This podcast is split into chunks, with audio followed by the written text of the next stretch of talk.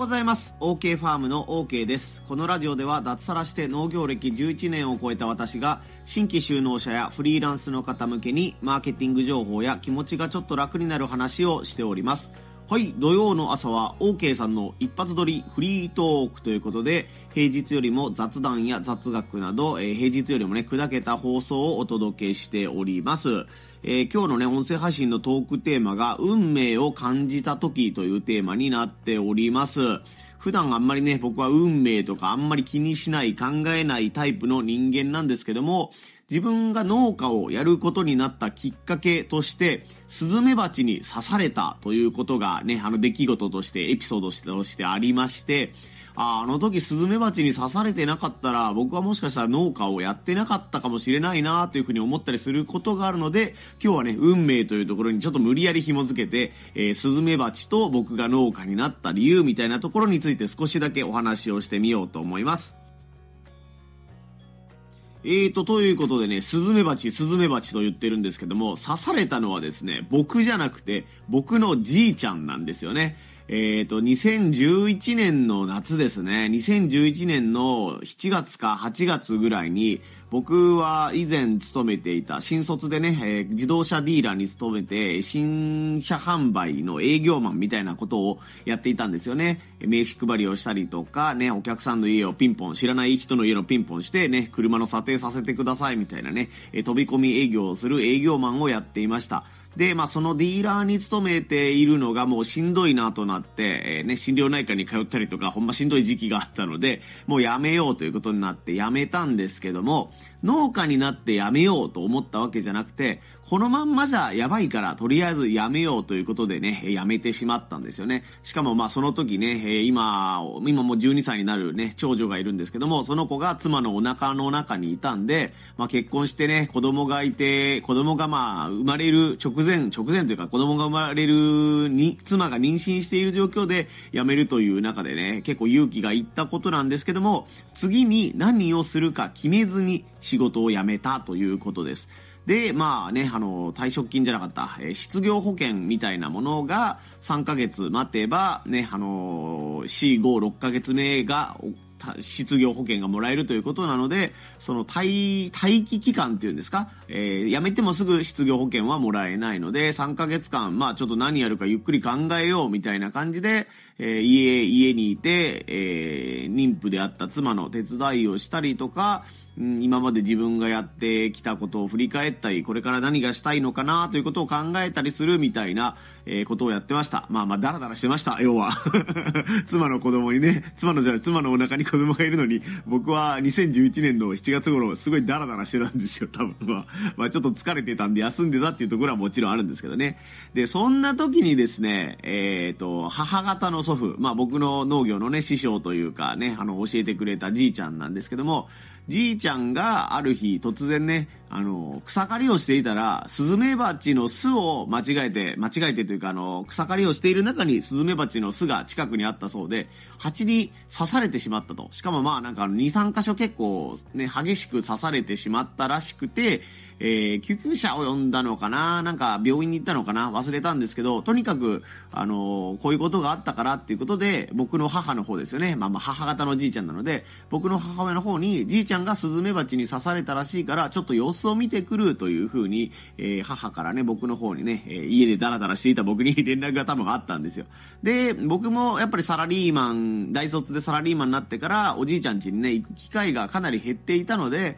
えー、なんというかね、あ、久々に挨拶に行くよっていうので、まあ仕事辞めたっていう報告もしないといけないなというふうにね、えー、したいなというふうに思ってたので、母にね、ついていく形で、そう、じじいちゃんちのね、家に一緒についていったわけです。で、まあね、あの、そこでじいちゃんが、まああの、スズメバチに刺されて全然大したことはないというか、まあ別に変なショックとかも起こしてなかったので、まああの、1日2日安静にしたら大丈夫ですよとか、まあね、年がその時82歳か83歳ぐらいだったんですよね。まあまあ、80歳超えてきたので無理しないでねっていうふうに言われてました。まあ当時がね、82歳って言ったらヨボヨボなイメージがあるかもしれないんですけども、多分握力で言ったらね、まだ50、60キロぐらいの握力はあったと思うし、ね、あの20キロぐらいするね、じゃがいもとかさつまいもが入ったカゴを、うん、ちょっと休み休みではありますけど、まだね、あの、軽トラとかに自分で一人で積み込んで、ね、僕が手伝うまでもなく農作業をね、1ヘクタールぐらいの面積を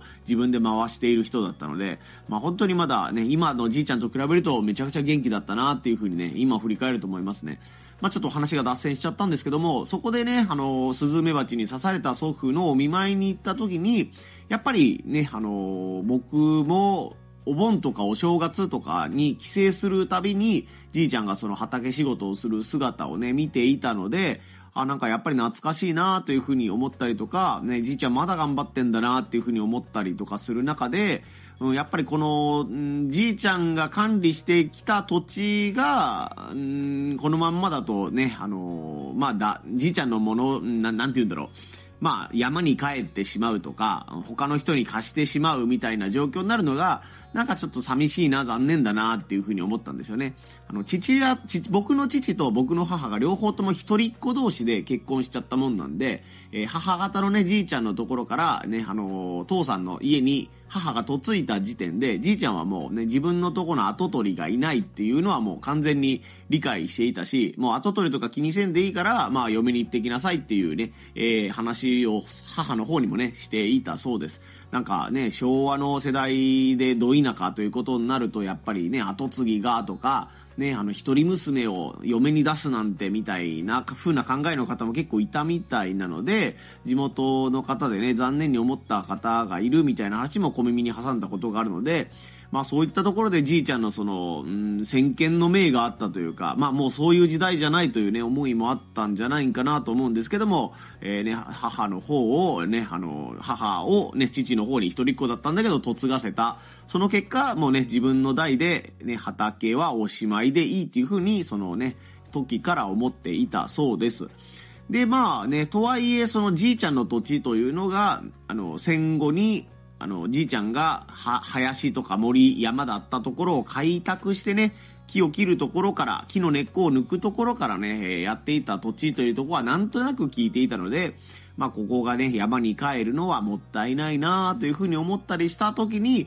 ああ、そうか、俺が農業やればいいのかっていうのと、まあ、じいちゃんに教わるんなら今しかないよなというふうに思ってね、あの、そこから僕の農業生活がスタートするということになります。まあ、当時その時ね、じいちゃんにちょっと仕事辞めたから農業手伝いたいんだけどって言ったら、もうやめとけと。サラリーマンに帰れと。お前には無理じゃと。いろんな言葉でもうとにかく来るな、みたいなことをね、時にはもう怒鳴られる勢いでもう混んでええけみたいなことをね、言われたりして、うわどうしようかな、起きたら逆に迷惑なのかな、というふうに思いつつも、もう勝手に来させてくれっていう感じでね、えー、無理やり押しかけてね、あの、勝手に横で手伝わせてくれみたいな感じが僕の農業のスタートだったりします。でもまあ一番最初の最初で考えると、じいちゃんのところにね、あ、そうだ農業やらせてくれって言ったんじゃなくて、そのね、スズメバチに刺されたじいちゃんのお見舞いに行くよって言われて、あ、僕もついていくよっていうことで母にね、ついていったことがきっかけだなっていうふうに、えー、時々ね、あのー、夏場、秋場ぐらいに蜂を見るとですね、思い出すことがあるんですよね。まあもちろんそのね、スズメバチがね、いなかったとして、じいちゃんが刺されていなかったとしても、まあどこかのタイミングでね、えー、仕事辞めたんだっていう風に、えー、じいちゃんのところに自分から挨拶に行くこともあったかなと思うので、うん、なんていうか別にスズメバチがいなくなっても、いなかったとしても、僕は農家になっていたかもしれませんけど、うん、やっぱりこういうのって本当に巡り合わせだと思うんですよね。そのじいちゃんがスズメバチに刺されることがなく、もう1週間2週間自分の家でダラダラしていたら、まあね、あの、ハローワーク行ってちょっともうちょっと仕事を探してみようかとかね、えー、人の紹介とかを得てね、違う会社に入ってみようかみたいなことを考えていてもおかしくはなかったかなというふうに思うので、やっぱりそのね、巡り合わせとか兆しみたいなものはやっぱり人生の中であるのかなというふうに思っています。僕にとってのスズメバチみたいなものとかね、兆しみたいなものが皆さんの人生にはあったでしょうか。ね、些細な出来事とかね、忘れてしまいそうなぐらいすごい小さなきっかけなんだけど、これがなければね、この出会いはなかったとか、この道を選ぶことはなかったみたいなものがありましたらね、えぜひキーワードだけでもいいので、コメント欄にね、私にとっての、えー、ね、えー、運命の分かれ道はこのアイテムでしたとか、この出会いでしたとか、この食べ物でしたみたいなものがあったら、コメント欄にね、寄せていただけたら、またコメント返し会で読ませていただこうと思いますので、お気軽にコメントよろしくお願いいたします。はい、普段は農家の方やフリーランスの方向けにマーケティング情報や気持ちがちょっと楽になる話というテーマでお話をしております。よかったら平日の放送にも遊びに来てみてください。昨日の夕方から本当に寒くなりました。朝は暖かいねとか言ってたんですけども、昼からね、広島県はめちゃめちゃ寒くなって、朝はね、手足がかじかむぐらいの寒さになってしまいました。今日も多分寒いんだと思います。本当皆さん腰痛にならないように気をつけていきましょう。肩を上げ下げしたり、腰を回したりして、ね、腰痛にならないように気をつけつつ、今日もね、やるべきことを頑張っていきましょう。ここまでのお相手は OK ファームの OK でした。また遊びに来んさい。ほいじゃあまたのー。